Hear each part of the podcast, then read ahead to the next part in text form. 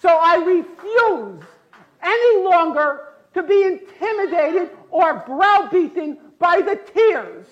If you had any heart in you, you would be crying for the Palestinians, not for what's being done.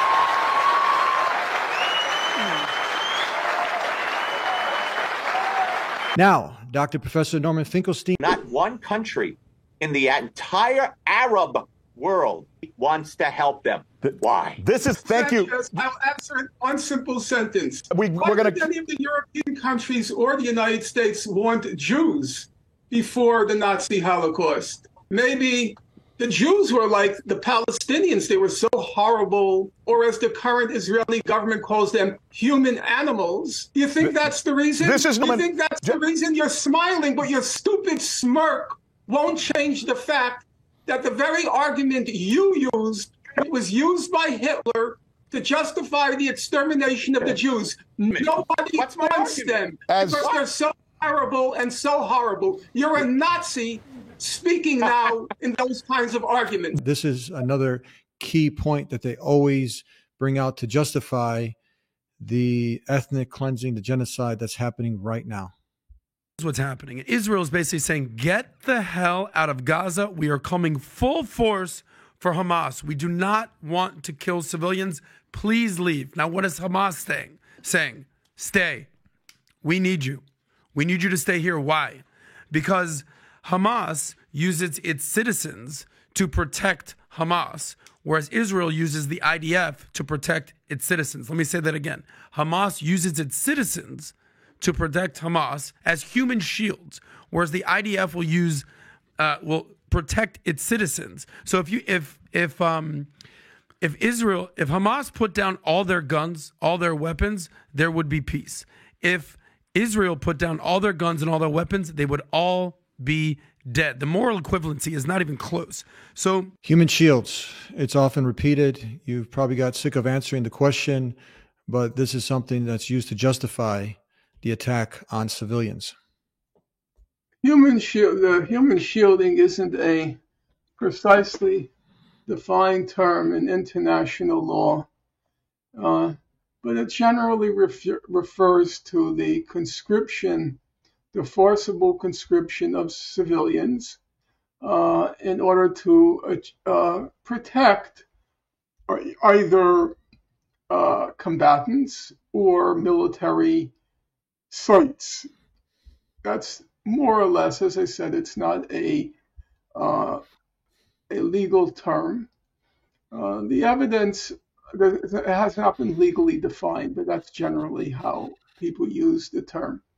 The forcible conscription of civilians to either shield combatants or to shield military sites.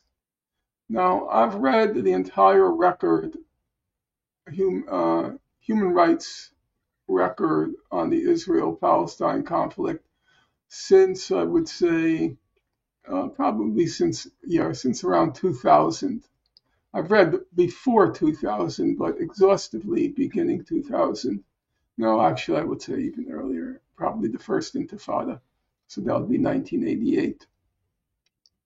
Uh, there's been no record of Hamas using. I, I have to be careful about these things because we're covering a long period. Hamas doesn't even emerge until the late 1980s.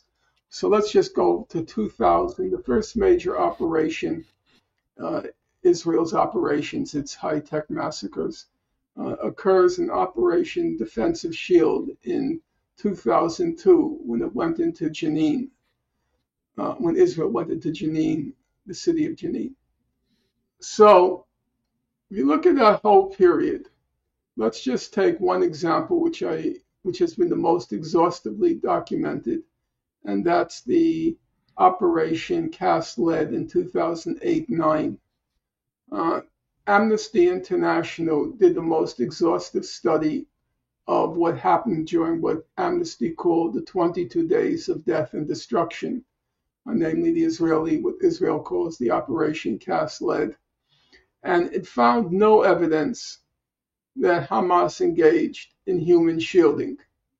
Now, there are two further points I have to make. Point number one there is a distinction in international law between what's called um, human shielding, which, as I said, is not a legally defined term, and what's take what's called taking all feasible precautions, taking all feasible precautions in the course of combat not to endanger civilians. Now that does have a legal standard uh, and a legal definition. You, in the course of combat, you're required by international law to take all feasible precautions to avoid civilian casualties. And there have been some cases, as would inevitably be the case when you're dealing with the most densely populated place on God's earth, there are going to be some places where Hamas is going to be firing a rocket or a projectile from a civilian area. That's just unavoidable given the nature of Gaza. So there has been some claims, some claims, not a lot, but some, and we want to stay faithful to the factual record, that Hamas hasn't taken all feasible precautions to wage combat away from civilians. But there's a second side to the story, which all the human rights organizations document. Yes, there has been a lot of human shielding. There has been a lot of human shielding going on in Gaza. But you know who's conducting the human shielding? It's Israel. Israel takes civilians and fires from behind them. Israel Israel Wow. Wow. So this is this is documented by all the human That's rights not even organizations. controversial. Israel takes civilians when it takes over an apartment building and places the civilians in front of the windows and then fires from behind the civilians. Israel takes Wow. civilians and forces them to sit be, sit beside tanks. There has been human shielding, and it's been widely and repeatedly documented. Yes, Israel has carried out the human shielding. I cannot leave without giving you a gift. If you're not yet Muslim and you're tuning in to see what these Muslims are talking about and you like a free copy of the Quran, go ahead and visit thedeenshow.com. We'll take care of the postage and everything and get it delivered to you. And if you still have some questions about Islam, call us at 1 800 662 4752. We'll see you next time. Until then, peace be with you. Assalamu alaikum.